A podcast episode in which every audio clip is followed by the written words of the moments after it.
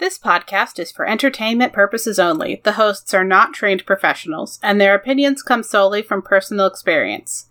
In this episode, we discuss fictional depictions of trauma and violence that may not be suitable for all audiences. Please take care of yourselves. Specific content warnings for each episode can be found in the show notes. Events in the media are discussed in approximate order of escalation. This episode contains spoilers.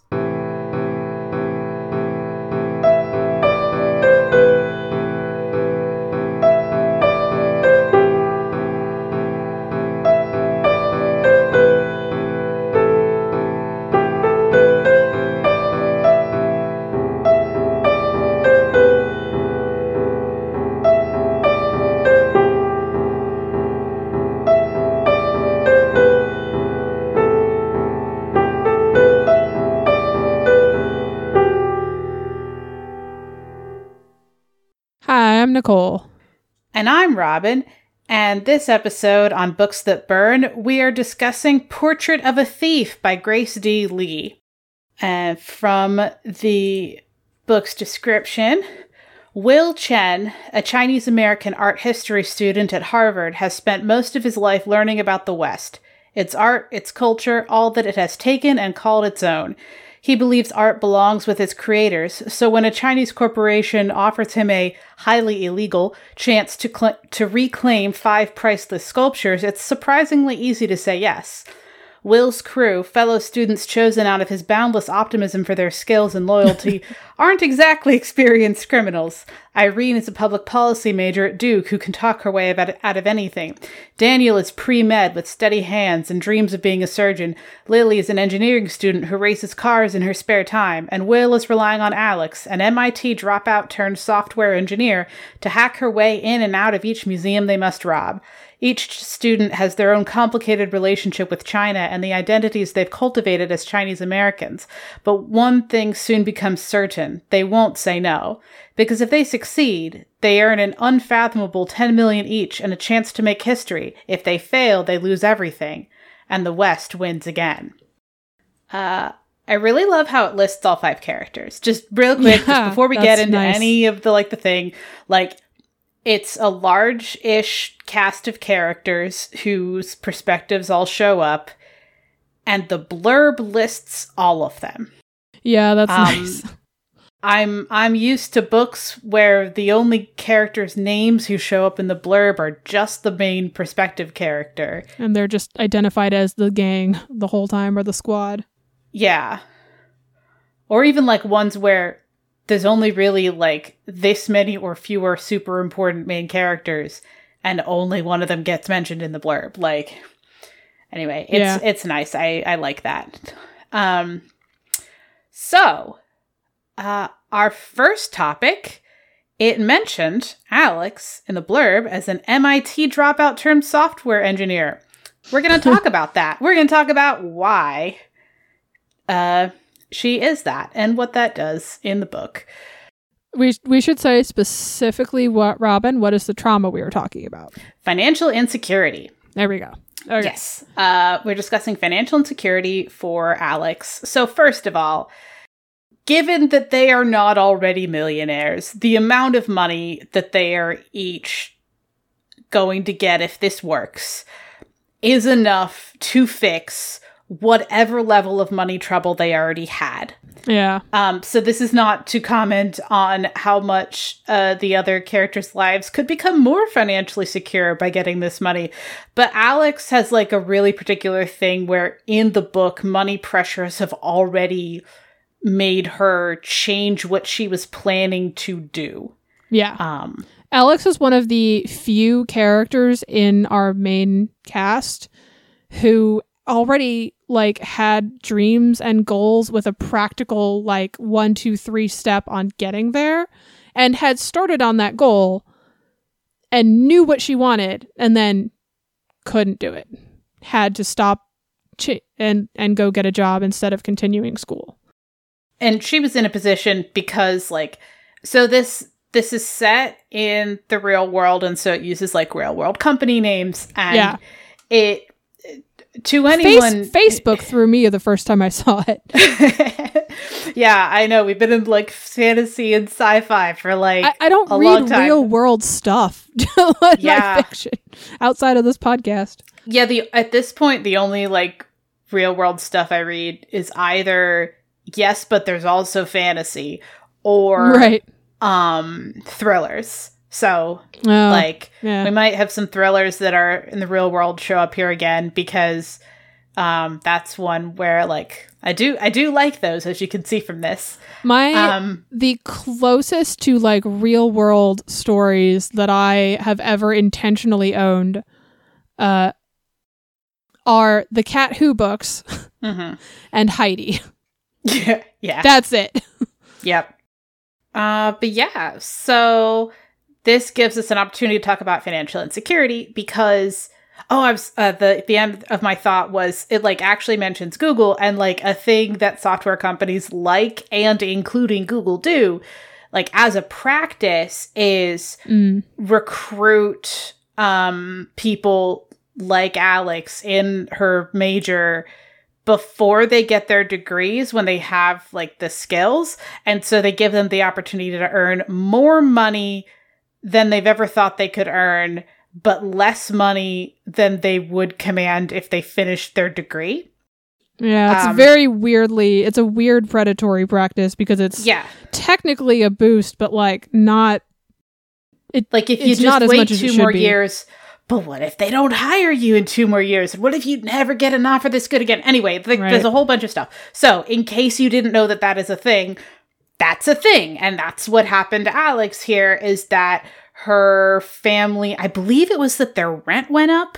Yes, rent went up. And it went up enough that she could no longer, like, she had to drop out of school. Yeah, they could no longer support themselves, I think. And so she had to then become part of the financial burden. Yeah. Or become part of the cycle taking care of it. And I was saying, the other thought that I was having is that I wanted to talk about this now because when we cover fantasy, someone tends to be either so poor that we're talking very small amounts of money and it's fantasy money anyway, so it doesn't like feel like a real world dollar amount, right. Or they are so rich that money doesn't matter, and we don't really deal with rich enough that they can do their everyday stuff, but poor enough that like in the real world, if the rent money. It goes up, that's bad and bad things happen. Like, we usually don't run into that. Like, yeah, there are books that I love that have that are fantasy, but here we are. And, with money problems. So it doesn't, like, in terms of how this is handled in the book, it's kind of more like her origin story for where she is right now. Yeah. Isn't it Alex's house that they end up staying at the end? At the end they stay at somebody's house and meet their bunch of siblings, kind of. Yeah. That sounds right. Yeah, I mean it has to be Alex. Yeah. Because we have we have 2 main characters who are brother and sister, and then we have a main female character who I think is an only child. And then, so it literally has to be Alex. It's the only one left. Yeah, you're right. No, it would have to be. Because Lily's in Texas and that's not next exactly. to... That's, right, right. Lily is an only child in Texas, I believe. Yes. Okay, yeah. So I thought that was kind of cool that at the end of the book, we get to meet, like... We don't really meet the characters, but like they are because we don't get introduced to her siblings or anything. Right. The book is not about them, but like the whole team stays in the place whose rent Alex is helping pay with like that job and everything. Like narratively, I think that's pretty neat because it helps keep it from being that like. We're told about this money trouble and it never shows up again. Like, I don't know, it helps make it be kind of more of a real place. Yeah, it makes it a little more tangible. Yeah. Just like going to Daniel's house. Yes. And meeting his dad rather than his dad just being a voice on the phone. Helps. Anyway, we'll talk about that a little bit later. But yeah, so money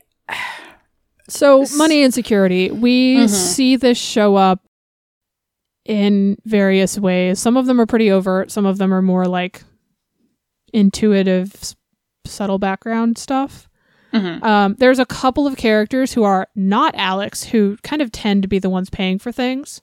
Mm-hmm. Even if they're just, you know, and this is interesting to me, even when they are given money to perform the heist and get what they need for them by their benefactors, it's still not our poorer characters who are handling that cash. Right. Which, like, Will is handling the money most for of the heist. Time. Yeah. Will handles the money most of the time. And we see a couple other characters who, like, clearly go do something that requires money. But you usually, know, they all go out to eat. And, like, we have characters who tend to not on paper have to worry about it. And they're the ones who pay, even when it's group money. And it just puts, you know, our poorer characters, especially Alex, just in that position of not having to worry about it, but also, like, kind of being subtly highlighted as just not handling the cash, not having the money. And even when there were at least a couple of points where, like, Daniel was paying for something and thinking about how it was the money from Will for the heist and that whole thing. Yeah. Also kind of, like, as a group, they're kind of chosen because of the way in which, due to their age and social position as people just starting out in whatever kind of career that they're going to have, or about to start in whatever kind of career, because they're all either still in college or have decided not to do college or dropped out.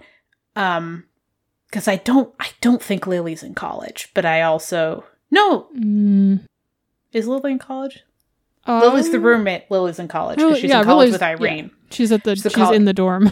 Yeah, she's in the dorm with Irene. Okay, she just never talks about what she's studying. So I forgot. But yeah, so they're in this position of being, like, mature enough to be able to do a plan, and young and foolish enough to be like, yes, company that's, like, maybe not shady, sure, but not already known to us. We'll basically totally, like, do this thing. They're basically like, yeah, sure, I agree with your premise, and also I think I could maybe get away with it, and it benefits me. Essentially, you know, they weigh very heavily the like, do I feel like it, a lot more than what consequences am I willing to endure. And then going back to Alex, one of, like, the big things that highlights how much her dropping out of school and taking that job was because of the financial pressure is that end of book spoiler alert.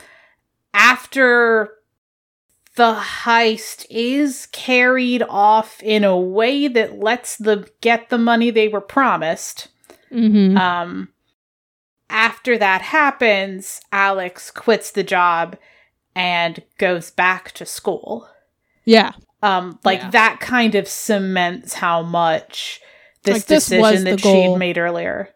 Yeah, like, this is what she'd wanted. Like, she didn't actually change her mind. She was forced into it. Yeah. But also, it doesn't, like, feel like a book about money troubles. Like, that's not... Yeah. Because nobody is scrounging pennies for their lunch. Right. Like, because even when we meet Alex, like, she has gotten past that specific financial insecurity by getting a job that will cover the things. Right. Even though she wanted to be doing this other thing. And so I'm glad that it circled back, because otherwise it'd be like, oh yeah, no, that was in the past and it was just the setup for whatever. But instead, like, it actually matters to her character arc that she made these decisions and been in this position. And also, like, again, 10 million is enough money by like an order of magnitude that they don't really have to worry again after this about money. Which I think is, I love that for them. It's great. Those are my thoughts about Alex. I mean, that's most of what I had also. I guess the only thing I want to add is that we have, I mean, this is also good, just like good IT habits in general, good computer habits in general, but like Alex backs everything up, which is a good computer habit, but also like less good when the FBI might come after you. Exactly. It is a good computer habit, not as necessarily, depending on circumstances, not as much of a good thief habit, but it is a very poor habit. Yes. Even when the potential is getting caught because you're the only one holding evidence anymore and everywhere else has been deleted, she still held it, because when you don't have the resources to replace things, you get into a habit and mindset of never letting them go. Okay, yeah, we need to stay in this segment longer, because that is a really, really good point. It is the one thing that stands out to me, because we don't see like a ton of that in this book, but the one moment where it would have been a problem for her to keep the thing, she was like, no, I did not get rid of that. Absolutely. And to me, that resonates as being very indicative of that mindset. I'm not saying it's like hard evidence for it, but no. You know, when you're in the habit of like not getting rid of clothing until it literally is falling apart, then, you know, and working off of the same laptop because you're going for software, like you're just in the habit of not letting those things go, even if you can replace them, you know, at a certain point, like you just don't want to. Yeah. And, I mean, literally we have this moment where it's like, okay, quick, scourge all the evidence, because we literally have the police onto us, or have the FBI onto us. And Alex keeps a backup of the only copy anyway. Yeah. Yeah, that's a really good point. Yeah, that she's holding on to it. Yeah. And also that Lily totally calls her on it and is like, oh, I know you have it. I mean, yeah, I know, but you'd keep it. It's treated as a, you're too much of a tech person to have gotten rid of it. Right. Like, that's the way the conversation is. It's not you're too poor or something. Right. That's what I'm saying. Like, it's not evidence for that mindset, but it did ping my senses. Yeah. Because from a practical standpoint, as a computer person myself, you want backups of everything in triplicate if you can. And also if you don't have money. Crime. Yeah. And also if you don't have money, you want extras, or you want to hold on to the thing that you have as long as possible. But if you have destroyed all evidence other than the thing that you kept on purpose, like you have framed yourself at this point, if they ever find it. Quite neatly, and she does it anyway. Yeah. And it's not like they couldn't have recreated this. Like, they had put this together in less than a month. Yeah, they had all done the same research. Everybody else had physical hard copy notes. She's the only one with digital evidence. Hers is the most important to destroy. Like, and then she doesn't do it. She kept their notes on watching, like, the Ocean's 8 and Ocean's 11 footage. Stuff. She kept a copy of the security footage. Like, why? You went to so much painstaking effort to delete that everywhere else that you could get your hands on. Why do you have a copy? Like, Alex, we told you delete, not cut and paste. Like, right. Right. Yeah. It's like making a photocopy and then shoving it in your own personal wallet and then burning the original. Like, that's not, I mean, like, yeah, it helps, but like, you're sorry, not a, the clue one that you're, these are kids, not professionals. So I don't know that this might not be related at all, but I was just reminded of this old, like, and I do mean like oldish joke where, you know, someone like faxes somebody something and then calls the other person is up and is like, hey, like, I need to change something on that. Can you fax that back to me? Yeah. Yeah. Not related, but very funny. Yeah. If you've never dealt with a fax machine, you still have the original. It's just still in the machine. It's sending somebody a copy. Sorry to explain the joke. I don't actually know how old our audience is, or if you've used a fax machine. Anyway, yeah. So that's about it. I was just thinking of her just needing those copies. Because if you get rid of the last one, you do not know when you will have another one. Right. Ever. Right. No, absolutely.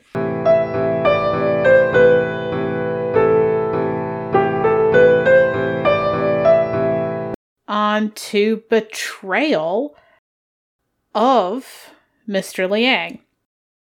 So this is Daniel's father, and the fact that we mentioned the FBI a little bit in our previous session, and Daniel's father is employed by the FBI. Like, I'm not sure. I think he's like in the FBI as the art expert. I don't remember whether it's that. He is specifically an expert on Chinese art. Right. I just don't remember whether he's specifically an expert on Chinese art that the FBI frequently consults, or I'm whether not sure. He literally works for the FBI. I'm not sure. I did not catch it. Yeah. I think he may be in the FBI because he's investigating. He's not being consulted on a case.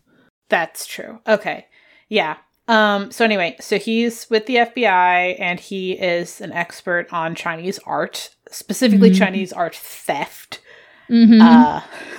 Chinese art whenever it intersects with a crime.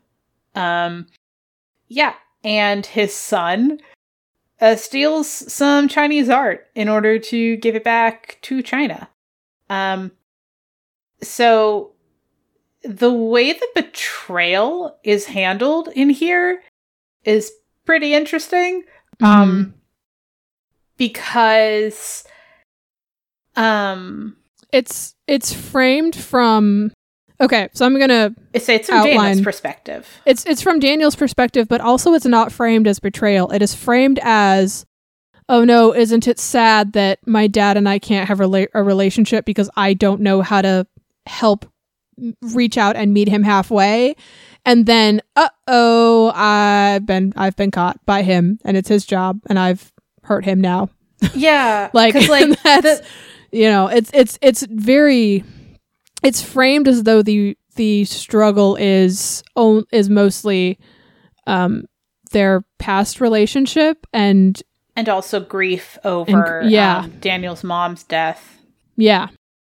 But really, what is happening is, you know, we have this parent who is trying so hard to connect to their kid, doesn't really know where to go to do that, and just does what they can.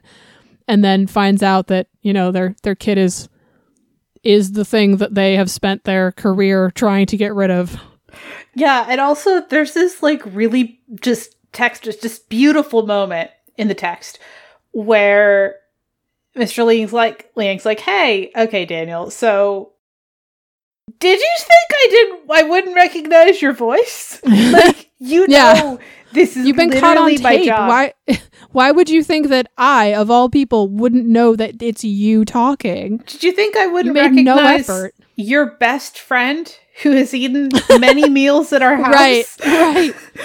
You couldn't even pick another person in your group to be the front. Like, what are you doing? You knew it was me. I'm the only one doing this that would go after this particular case. It's like, I am the one they would call. Like, I'm a big enough deal that, like, the police in Stockholm, which last I checked is not FBI jurisdiction, like, they're the ones who called me, and I am going to be helping. Yeah, I think he works with the FBI, because if whatever group in Stockholm is calling him, I don't think he's FBI only. Anyway. Or it's now just an international thing and America's just being in the way. Yeah. Because this is the second one. I don't know. Yeah. Anyway, big enough an expert that Stockholm called him when their thing got stolen. Yeah, so he's like, hey, did you not think that I would know your voice or Will's voice? Like, what? That's one of those things where it's like, Will is spending all this time going over possibilities, and they knew it was going to be Daniel's dad eventually. Like, they talk about it before they do anything, and yet no precaution was made to disguise the only two people in the group. Oh my god! All, like, Irene probably would have been a bad one. The one person coming after them would know. Oh my god, you're right. They could have sent Alex in to case it. Yeah, they could have sent. They could have sent the person who was going on their own casing joints without the approval of the group, and it would have been better. Mm-hmm. They could have sent literally any other member of the party to... Probably not Irene, because that's Will's sister, and No, Irene is who I was talking about. Irene is not a person who would have been going over to Daniel's house. That's a good point. Like, they literally could have just let their, like, wannabe grifter go in and do the thing she was trying to do anyway. And it would have been better. Yeah. Because then it wouldn't have been his son and the son's best friend. Yeah. Because, like, the best friend's sister. Like, I don't know. But the best friend's sister doesn't go over if they don't even live in the same area. Like, that's not a thing. Or way less likely to be a thing. It is not described that way in the book. Right. Be right. But yeah, just... Because she specifically doesn't know Daniel at the start of this. Like, she knows who he is, but she doesn't really know anything about them, and that's, like, a whole point when they meet up. So, all I'm saying is that, like, pick anybody other than the only two people that are going to be immediately recognized by voice, not by sight. Yeah. There's a thing towards the end about how, like, he's been interested in her for years, and she's, like, already turned it down. But that has nothing... Right. That doesn't mean that... No, absolutely. That doesn't mean that she's at his house often enough for his dad to know about it. No, completely. I'm just... Yes. So just with that betrayal, I think the moment, as I, like, mentioned, where he's like, hey, didn't you think I'd recognize your voice?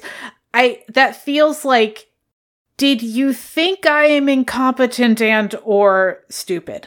Or did you want me to catch you and be hurt by this? Right. Like, it's one of those. Like, either you thought about it and didn't care, or you didn't even think about it. Right. And we explicitly know they thought about it. So, hey, Daniel. And then he asks him, like, not to do it again. And then, spoiler, they kind of do it again. And not only... did they do it again? Like, I don't want to spoil the ending because the way the final heist goes is actually pretty cool. And it's the one where we get the most descriptions of the actual heist because this is a character study about a multifaceted Chinese diaspora experience in which a bunch of heists happen. More so than it is a heist book where the characters happen to be Chinese American. It's absolutely not that second one. There's no happen to be about that. Like, it's extremely important that they are Chinese and Chinese American and Chinese in America and the complicated. We'll talk about that in our third topic. The heist is the setting. Yeah, is what's happening here. Yeah, TLDR that it's the characters that are important and their development. Right, so the heist is the setting for all this other stuff, but I don't want to spoil the way that the final one goes. Right. And even after saying that he wouldn't do it, he somehow, the complicated way that Daniel ends up being involved in the final one is technically super duper mostly to the letter of not doing the thing that his dad asked him not to do again, but it absolutely wrecks the spirit of that promise. Right. And I'm, technically he didn't steal more stuff, but, so yeah. So we don't get Mr. Liang's perspective on this, except as filtered through the other characters, we do get his exasperation at the end. Yeah. Yeah, and just kind of like their relationship like seems to recover some after this, but it I don't know, it had kind of a feel of like, well, I can't stop this from having happened, and I do like the end result. But why did you have to be the one doing this, involved in this? Like, yeah, you know, it kind of had the feeling of like, if he had just heard that the ultimate resolution had just happened and his son hadn't been involved in it and he hadn't been called in to investigate it, and just like this thing had happened, he might like that end effect better. And like, yeah, I don't know. This was a weird one, for their relationship. TLDR, Daniel, talk to your father instead of committing theft. Yeah, there's better ways to do this. Also, like, someone else said that they know their parents love them because they answer the phone, and then Daniel's like, "Oh my goodness, my father always answers the phone when I call. That's how much he loves me." And I leave him on voicemail. Oh, that's true. That's a good point. He does. He leaves his father in voicemail like several times. Specifically one very memorable time. One memorable time where he thinks about how this is his default, but he could have answered. Like, yeah. That's a good point. And the one time we see him where he does answer and have a longer-ish conversation, his dad thanks him for answering. Like, yeah. Oof. Yeah, they have a lot of communication problems. I don't know. I don't have like we don't want to get into that more. Yeah. No, I don't know much more on this specifically, other than like it is a realistic feeling portrayal of two people who just like don't know how to start talking to each other, because they don't know how to talk about the aspects of their grief that are shared and the aspects of their grief that are separate. But because they don't talk about it, all of it ends up feeling separate, which then means that Daniel isn't thinking about how much this will hurt his dad personally, or if it is, it's not enough to stop him from doing the thing. Right.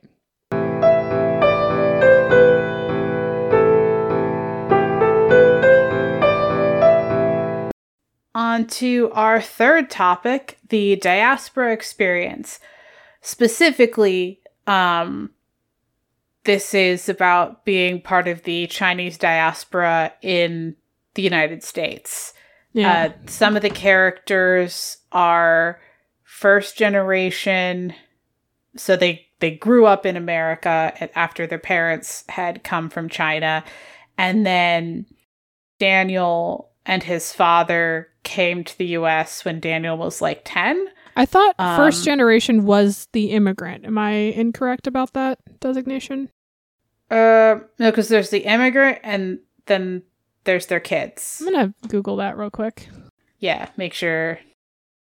Yeah, I was right. First generation are born in another country and then move. Ha. Oh, okay. Nope. Thank you for getting that. Okay. So first generation is the person who arrives. Because we are third generation. Right. Specifically. Right. Okay. I hadn't ever looked that up for me. Yeah. Oh, and not third generation Chinese, third generation Swedish, just like, since people don't automatically know, I didn't want it to feel implicitly. Anyway. Yeah. So, yep. Third generation Swedish for us. But these characters are a mix of first and second generation. So Daniel then is first generation, and he grew up in China and continues to go back, I think, every summer. I think it sounded like around once a year. Like they go back. At least once a year. Yeah, at least once a year. And then there's people like Lily, who is either second or third generation. I think she's second. And her parents just, yeah, she's second generation because her parents just don't talk about it. And she, anyway, so like they kind of go the spectrum from was born in the US, parents were from China, and maybe wants more of a connection, but hasn't already been given the elements to make it feel like a thing she can claim, all the way to Daniel, who gave up his Chinese passport pretty recently. And applied and gained U.S. citizenship, like... Yeah. Like, within the last year or two. Yeah. But still thinks of himself as Chinese, as a Chinese person who lives in America. And there's, like, this little bit where he thinks, oh, yeah, that's right, I guess I am American because... because I did this, you know, like I said the thing and did the stuff. Right. But that's not his personal identity. It's just a legal thing for him. Yeah. And it's more complicated than if he had never left China. Right. But he ends up kind of specifically purposefully functioning in the group, like especially for Lily, as this person who is saying like, it's okay, you are right. Chinese enough for China for whatever amount you want that. You have the right to like care about this place and this culture and want to visit and want to learn things and want to learn the language. Like you have the right to partake. Yeah. And they have a couple of conversations about that, especially early in the book. Like it comes up more than once with those two characters just talking about this and him basically giving her permission to care about her culture or her parents' culture, depending on how she feels about it at the time. Right. Whether she wants to think of it as hers. And also, like, she has relatives in China that she's never gotten to meet. And right. She doesn't know their names. She didn't get to see her grandparents. He explicitly, in the first conversation, I think it is, gives her permission to go meet her relatives. Like, she doesn't feel like she's allowed to. Yeah. And there's, like, several characters who express sentiments about, you know, not American enough for America, not Chinese enough for China. Yeah. I think we have two who talk about that. Yeah, I know it was more than one. I think Lily's one of them. And I think it's Alex, maybe? No. Yeah. No. Is it Alex? Alex. It's not Will. It's... Okay. Okay. Do we have to break this down? So we actually probably should, just for audience reasons. So Will and sister... Irene. Whose name? Irene, thank you. I'm forgetting how they feel about this. Daniel... Born in China, moved to America. Lily... Will and Irene had been to China several times. They had visited. Yeah, okay. Right. So they are more connected. Lily feels not connected, but like she should be connected. And I think Alex is the one who is kind of like, I just don't fit in anywhere. Because that's why Alex leaves Texas. That's like her whole... I think... Oh no, am I on the wrong character? Hold on. Lily leaves Texas. Okay, so then Lily is the one who feels like she just doesn't fit in anywhere. Because that's why she leaves Texas, because Texas is also not home. That was like a thing. Or like it's... Yeah. Yeah. Or it's... I don't remember how Alex feels about it then. Because I remember the character who moves is the character who feels like nowhere is home because she's not American enough or Chinese enough, and even living in America, it's like she just is stuck in limbo and doesn't know what to do about it. Yeah. So I don't remember how Alex feels about... Oh, no, I do. Alex has the restaurant that her family runs and feels connected when she is home, I think.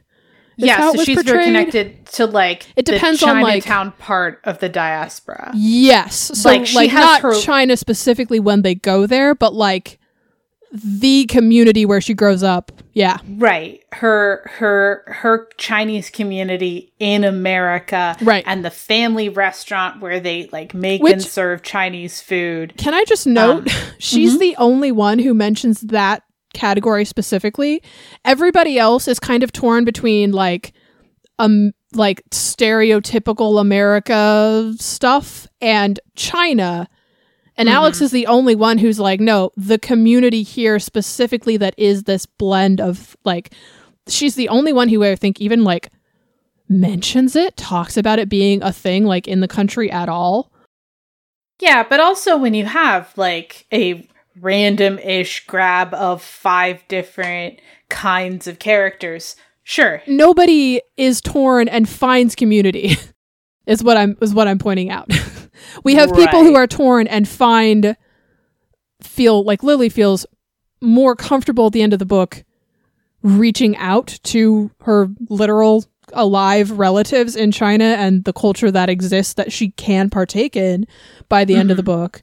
And Daniel, I think, feels more comfortable in America by the end of the book, if I'm reading his character right, because he feels like he's, you know, giving up something. And then there's a point where he goes, no, I, you know, like you mentioned already, like he goes, no, I am an American. I am also Chinese. I am an American, and that's okay. And I'm allowed to do that, you know?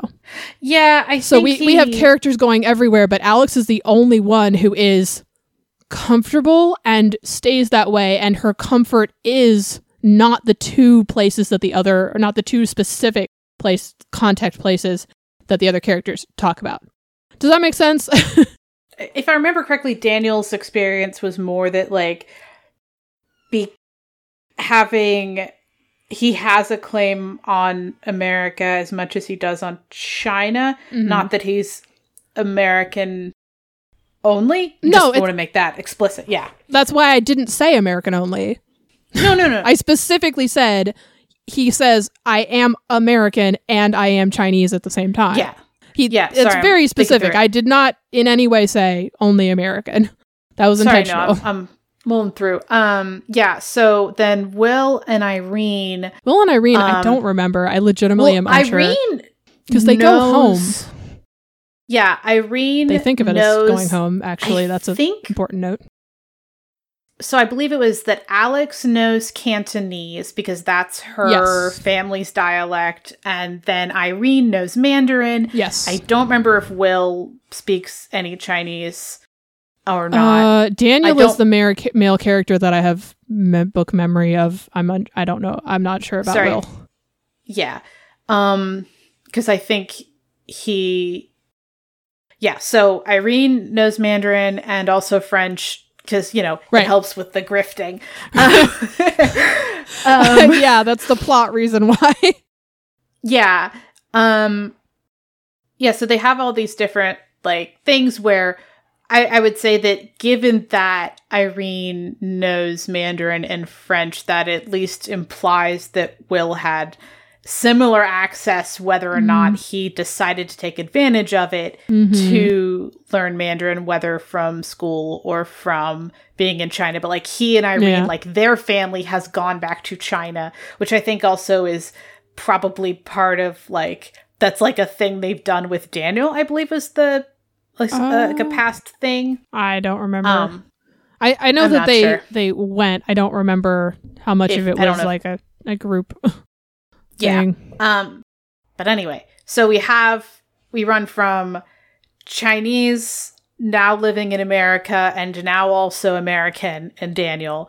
And then I believe second generation for Will and Irene, still very connected to China as a place and as a culture that is theirs and that they can access while also being American.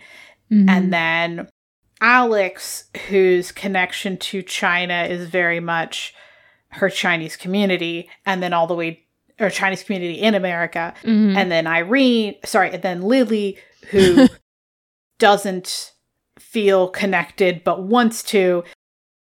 Specifically at the beginning of the book, doesn't feel allowed to. It's not just that she isn't and wants to, it's that she has that emotional mental barrier And then also with, like for Lily in particular, but not only, because being Chinese is, especially in the U.S., a visible minority. Mm-hmm. Lily has the experience of people hating her for a connection to a place that she has never been. Right, right. And a language that she doesn't speak. Right. And so that definitely, that impacts her perspective on it. Like she brings that up as like, you know, she gets the anti-Asian racism without feeling like she's allowed to claim a connection to China. And again, like we said, Daniel's like, no, seriously, like you can, please. You have my permission and your own, if nothing else. To whatever degree you feel like you needed the permission of a Chinese person from China, I am giving that to you. Please, like, take it. Yeah. Yeah. It's, I really like those conversations. Those are really, they're really like, okay, so reading the book, reading those conversations in particular, I hope this is true for people who don't have any part of this experience. But my reaction reading those conversations was that it was very clear that Lily didn't think she could ask. She was just stating as a fact, like, I can't do this. I don't have the right to do this. And then maybe I don't have the right. I don't know. I can't make that decision.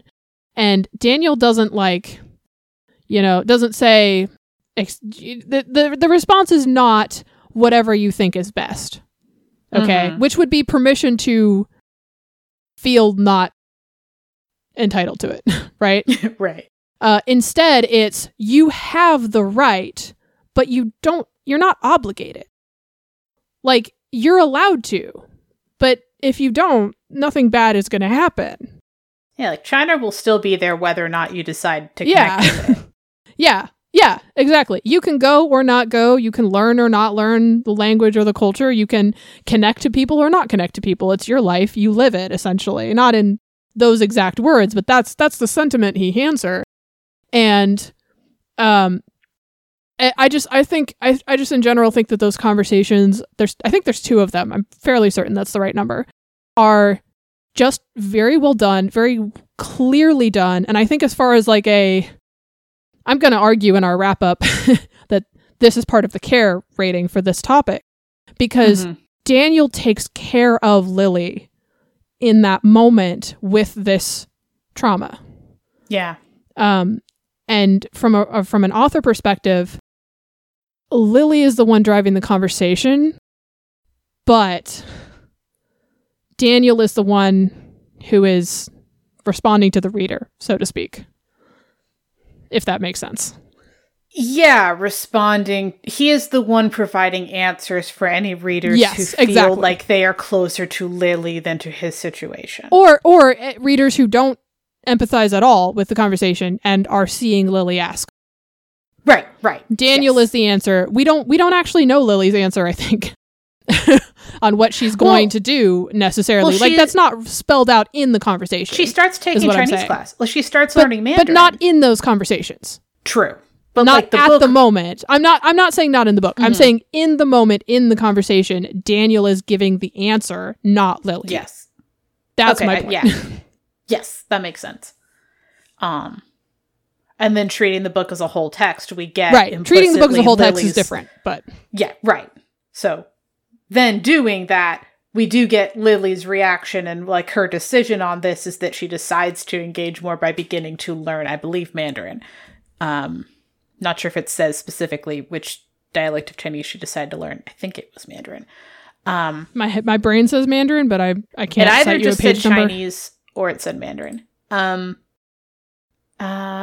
But yeah. It was like it's very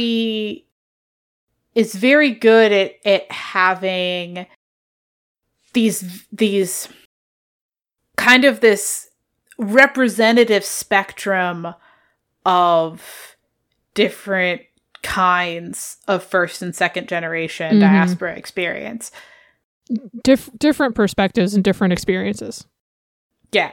Without, like, clearly, like, given how much this is a book about being part of the Chinese American diaspora and also doing some heists that are deeply tied to those identities, rather than, as I said, rather than a heist where they happen to be Chinese and Chinese American, it does a really, really good job of having these different characters without feeling like it was like, all right, character slider on traits of how close do you feel to China. Yeah.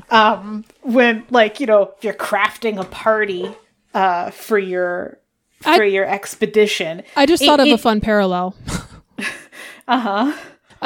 So all of the characters are kind of not quite they're not quite the right exact skill set, but they're close for the heist. Mm-hmm. Mm-hmm. And they're also not quite in one ethnic box, but they're close. I wouldn't be shocked if that's on purpose. I would be shocked if it's not. But that just occurred to me because that's the whole thing when they're putting the group together and they're talking through their skill sets. Like, everybody could probably do it because, like, sure, that's a good stepping stone from where I'm at right now. But nobody's done it already, and nobody has tried. Even like Will, so we're gonna need someone to do some forging. Are you an art major? Art history. Right, exactly. Oh, you're a programmer. How about have you considered hacking? Once in a dream, good enough. Oh, you're really good at talking to people, and you're look at political science, right? You can be the grifter. You can talk them into anything too. That's close enough. Like, yeah, it's not an exact parallel. It's not the same thing, but it is kind of funny. I will say Lily is perfect for her role. Like, Lily is amazing, but Lily is excellent. She's an excellent character.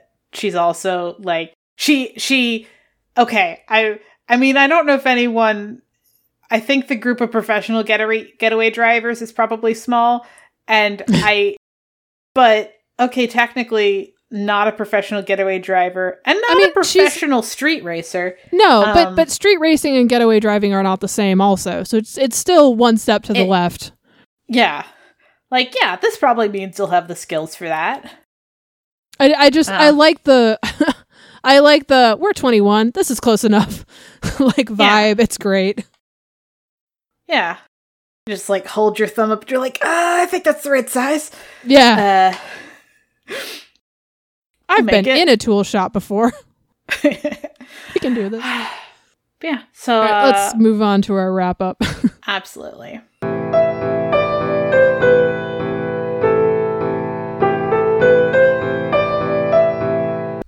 Man, that movie was excellent. It really was. Totally blew my expectations away. I know, right? Now I really want to tell everyone about it. But I'm not sure how. Yeah. If only there was a podcast dedicated to reviewing films and discussing the latest news and trailers on upcoming films. That would be nice. Yes, for sure. And we can call it The Senegai Show. What? No, it will be called Real Movie Critic Unleashed. No.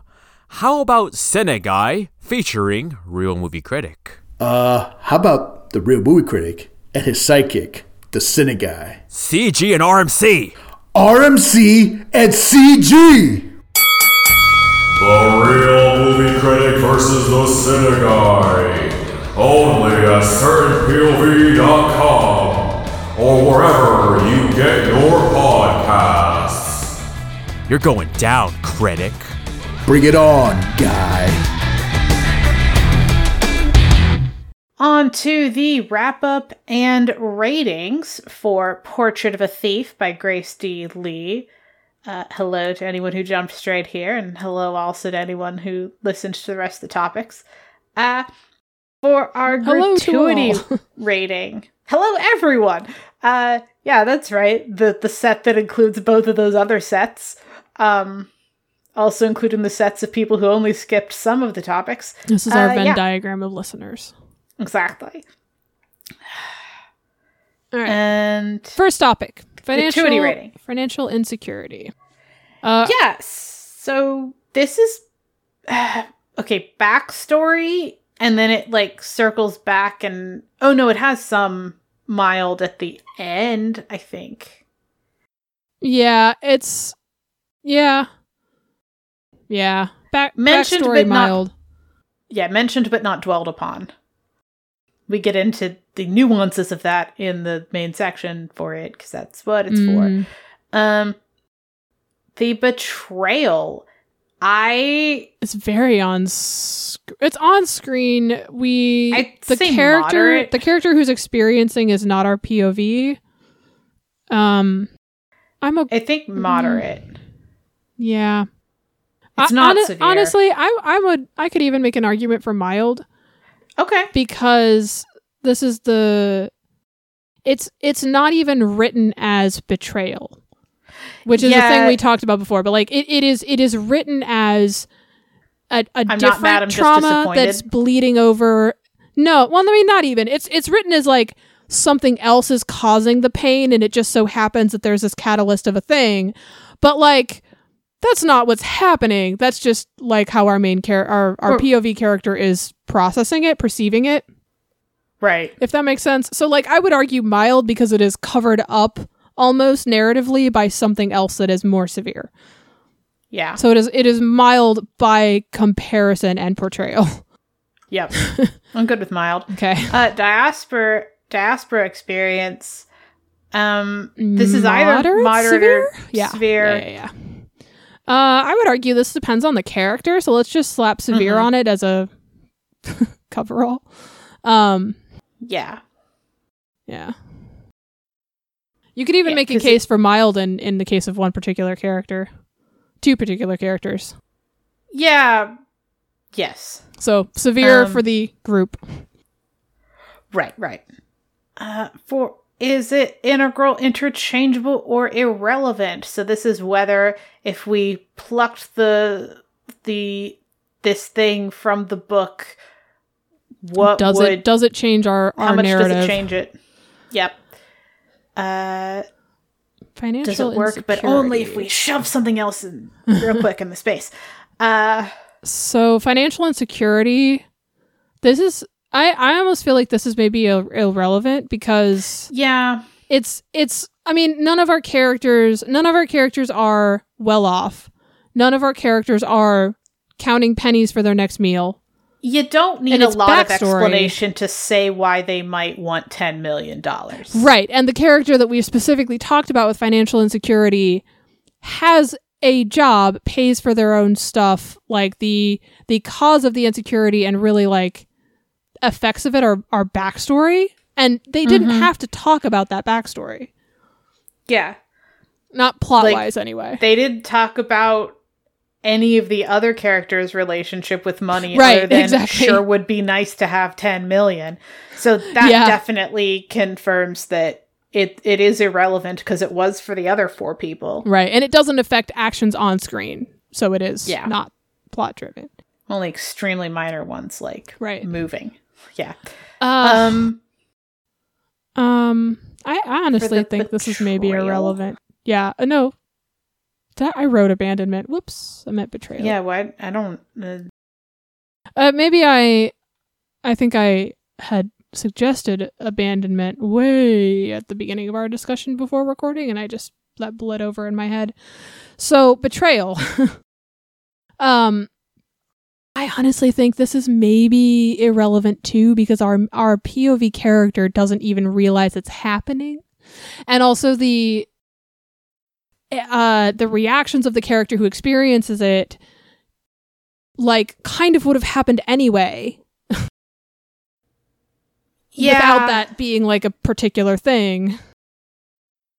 Does the book still Yes.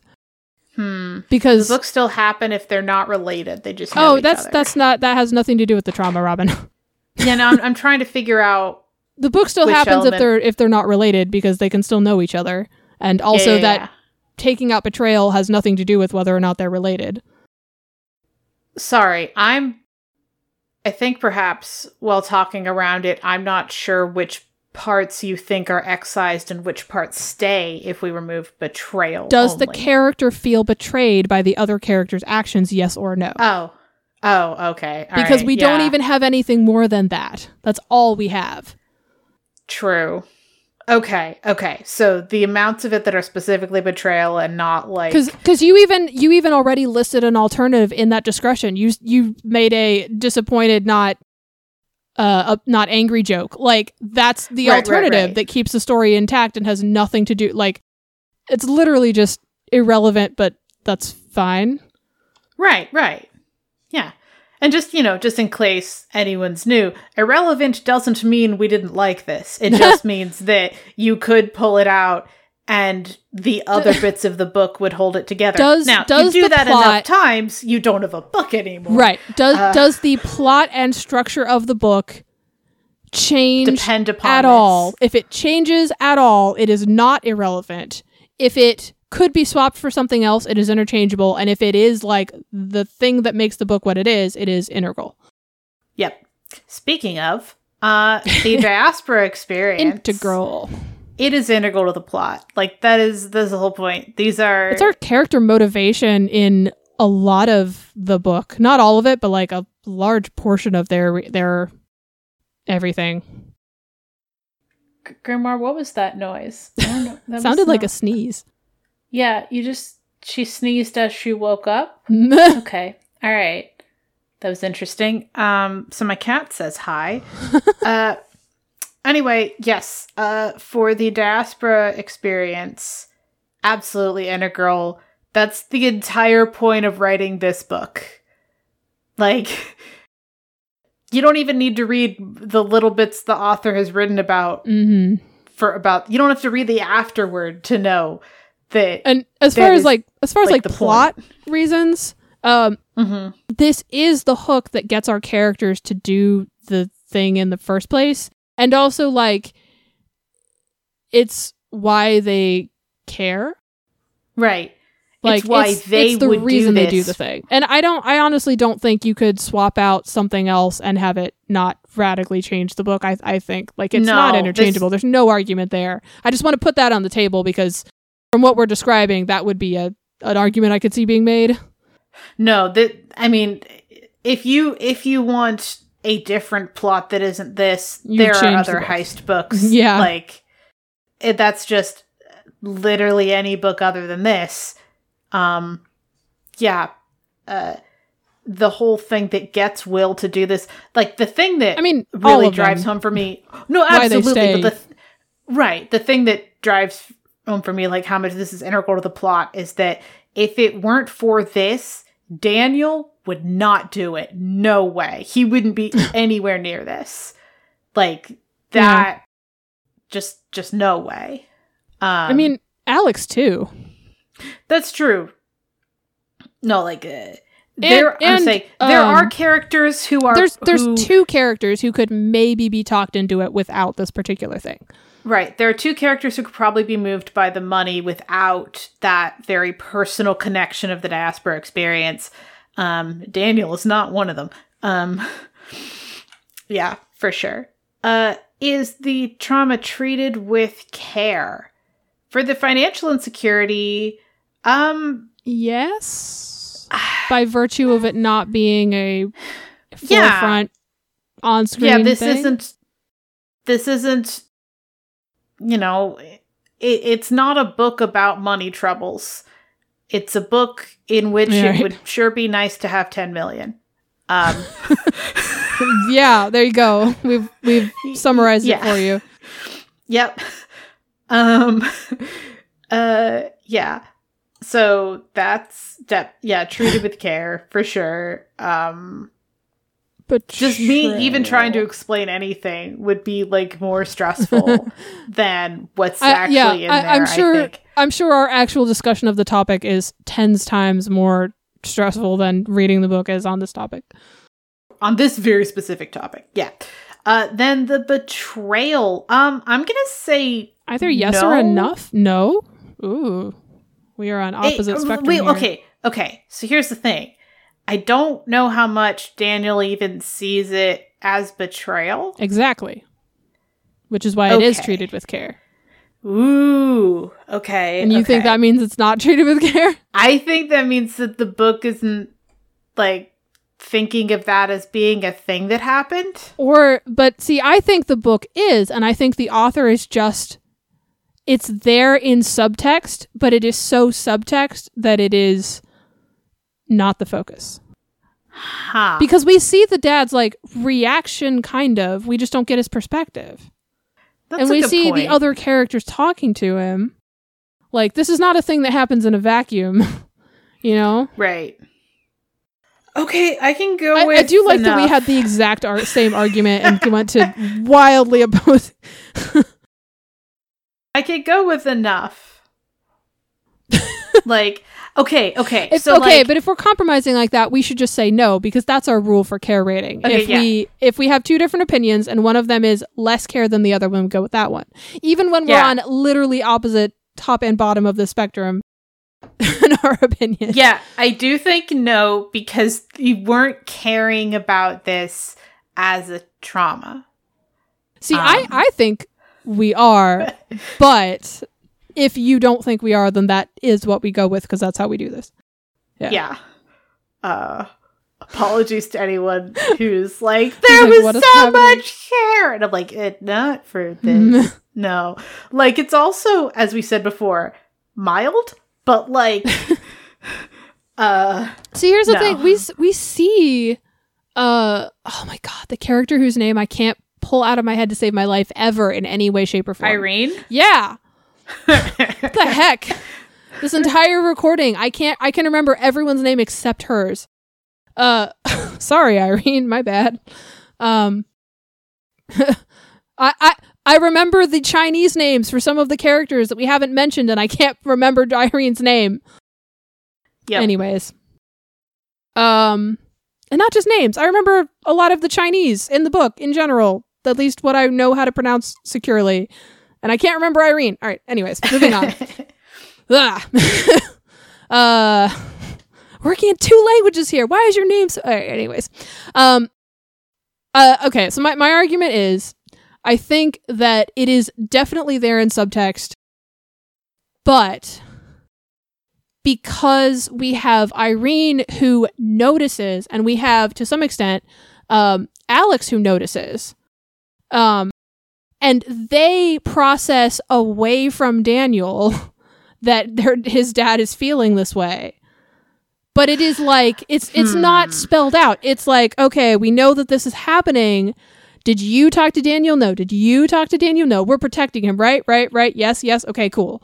Like, that's the conversation. Okay, all right. I can go with yes on you. I was thinking of just like Daniel's stuff with his dad, and I was like, no care. I mean, care, just not for like the other things that are happening. Yeah, right. Okay. You have reminded me. Okay, all right. I reminded you of what's happening. I can go with a yes. You have a good point about that. Daniel and Dan Lee, but not Irene. Okay, anyways. I don't know what is happening there. This is my way of tricking my brain into remembering it later, is making fun of myself for it. Okay. Diaspora experience. It is treated with care. Just... yeah. Especially when there are, you know, racist and xenophobic aspects of the diaspora experience that they could have easily focused on and... don't. They don't. The only thing we have is that a character mentions that this is a thing that can occur. End of story. No descriptions, no discussion, no nothing. Yep. It is about a particular slice of it involving their internal and community connections or lack thereof as part of the diaspora. And I want to really quick highlight something that I said I would highlight when we talked about our third topic. So there's two particular characters. One, I'm not going to go into the whole everything. I'm sure only this one moment.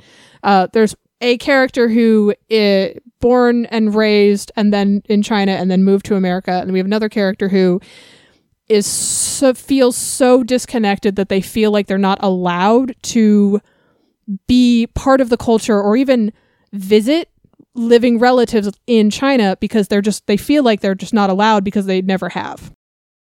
And their parents didn't encourage it, et cetera, et cetera, et cetera.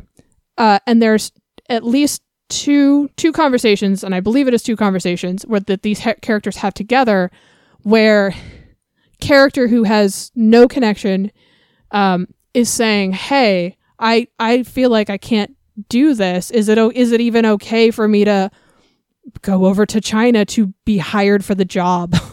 Like, what am I doing here? I'm not allowed to be here.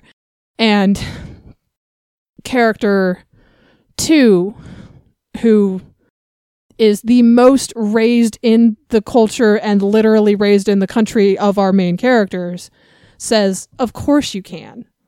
Of course you're allowed to. You're allowed to visit your people who are still alive, because why wouldn't you be?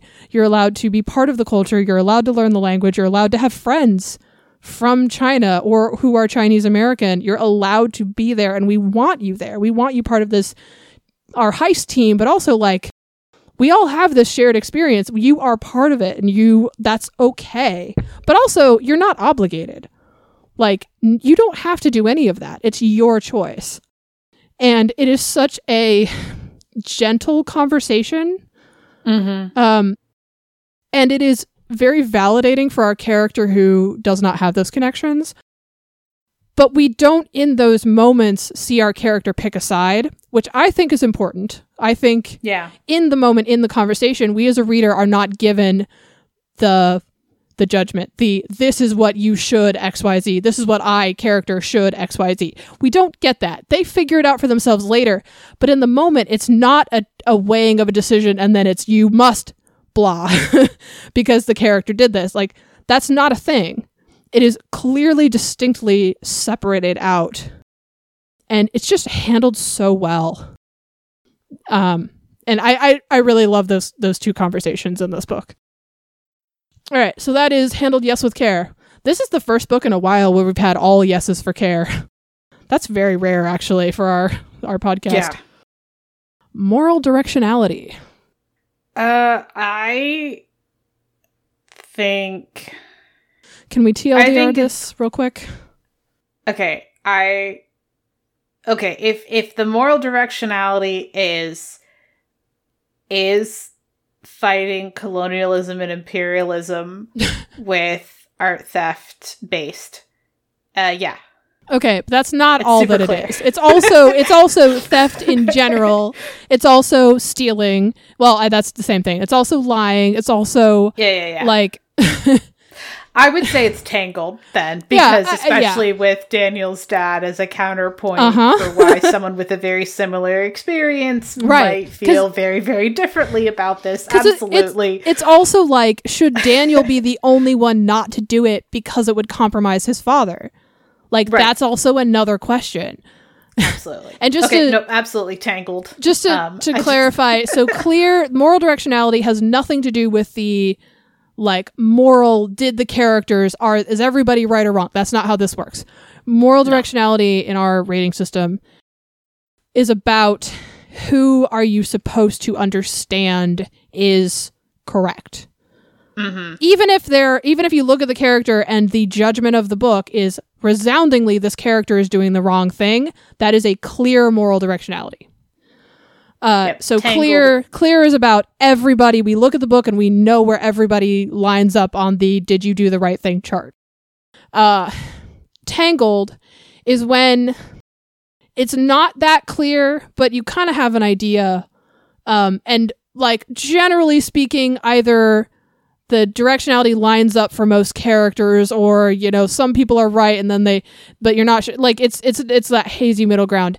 Tangled is when everybody is right or everybody is wrong, even when they are opposite to each other.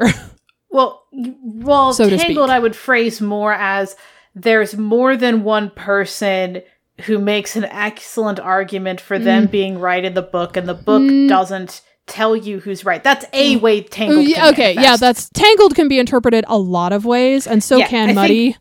That's the interpretation of Tangled that I think is most relevant to this book. That's fair.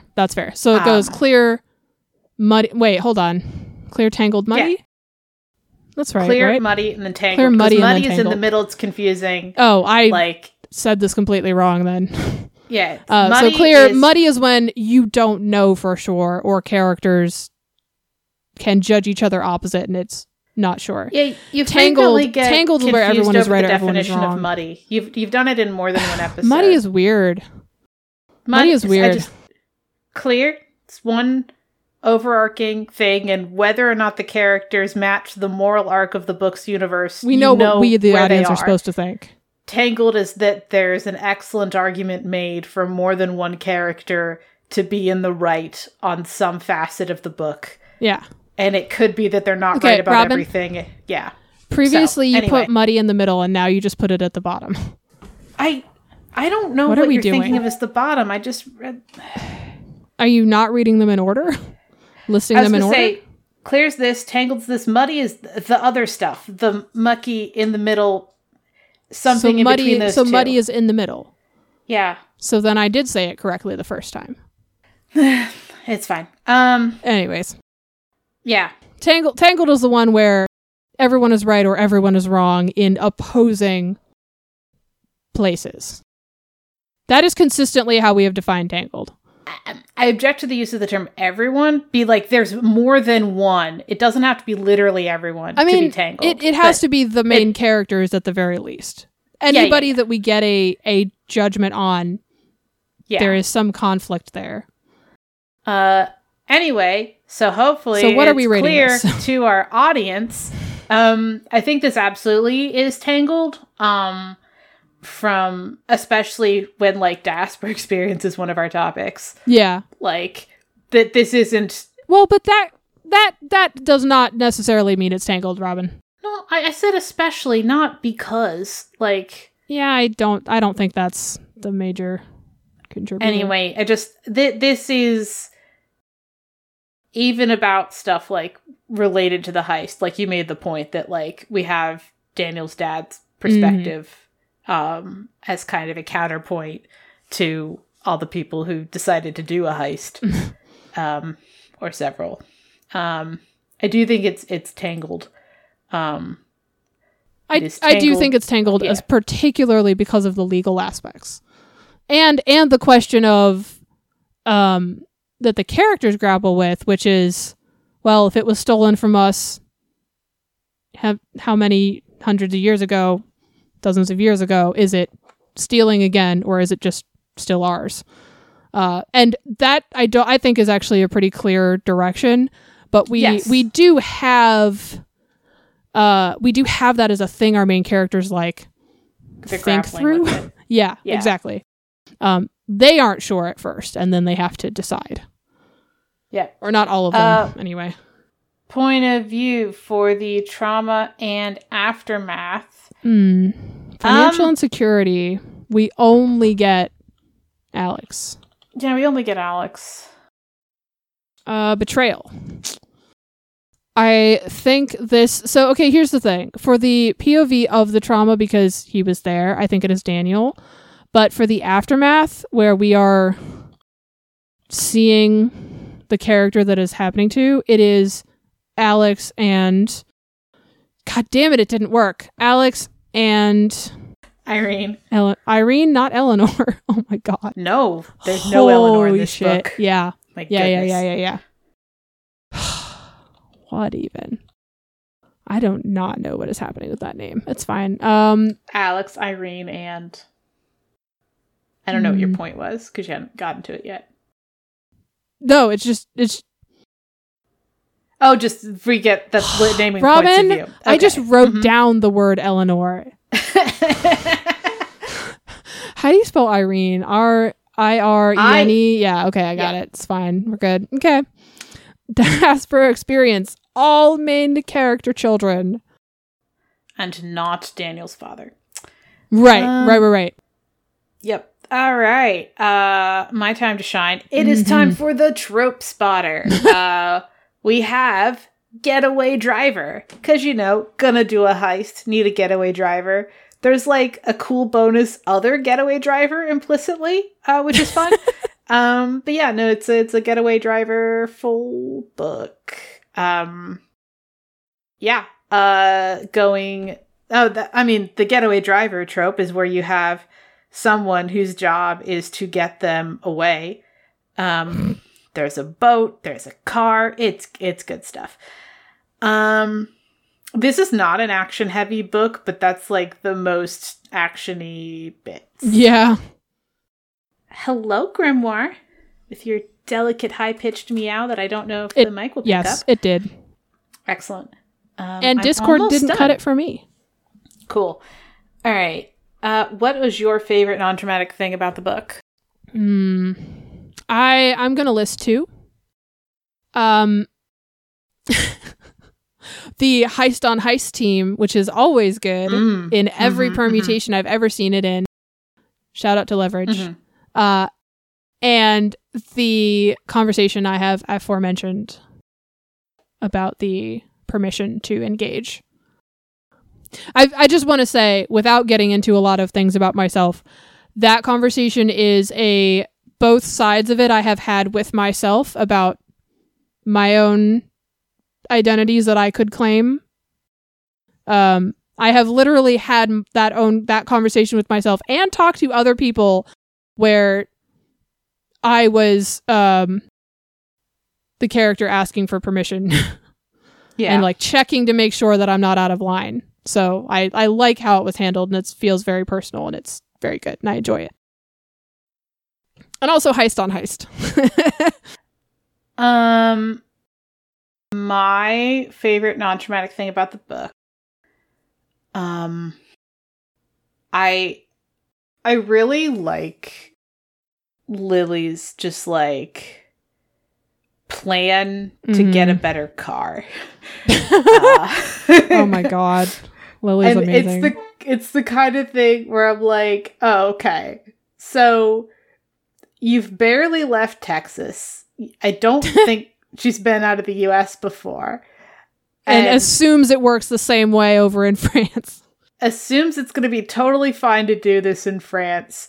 And also is wrangling in an unfamiliar currency. Right. Yeah, that's very good. Anyway, I don't want to like spoil it, but just the machinations for a better car are pretty cool. I wish there had been like, I don't know. It's like I said, the things around getaway drivers and cars in this are some of the more action heavy moments, because the heist is not like, I think I said this in one of the sections. This is a book about the Chinese American diaspora experience in which there's heists. It is not the pace of heist book or the detail of heist book that this term might generally imply. Like, the characters do research by watching heist films. This isn't a book that they could have added to their research pile on how to go about it. Like, it's it's not trying to be. No. It just... Can I just say... I think I had mentioned this to you before we started recording. That threw me when I started reading this book, because the way you described it to me, because you vet all of the books we read beforehand, so we know anything about them at all, was that this is a heist book. And then reading it, it took me a good 2 or 3 chapters to really feel like I knew what was happening, because I kept waiting for like the tension. And then there wasn't any. Yeah. Which is fine. I like it the way it is. That would have been implied. Yeah. It's legitimately very good at being itself. Legitimately, yeah. I would describe this book as a book about characters where there is a heist setting. It's not about the heist. It is Portrait of a Thief. So, like, even the title implies the character-heavy nature of it. This is true, but I trust your book descriptions. Yeah. So I did not reconsider at all from what you told me. So yeah, part of my book descriptions are designed to pitch why there's traumas we can totally discuss. Yes, exactly. This was not on. This is not like a negative on you at all. It's just that, yeah, I did not recontextualize for a little bit. Yep. All right. Thank you so much for joining us. It's time to exit because Grimoire has decided to join me on my keyboard, which is not conducive to recording. She loves you and misses you. She does. All right. So thank you so much for joining us for our discussion of Portrait of a Thief, and we'll catch you next episode.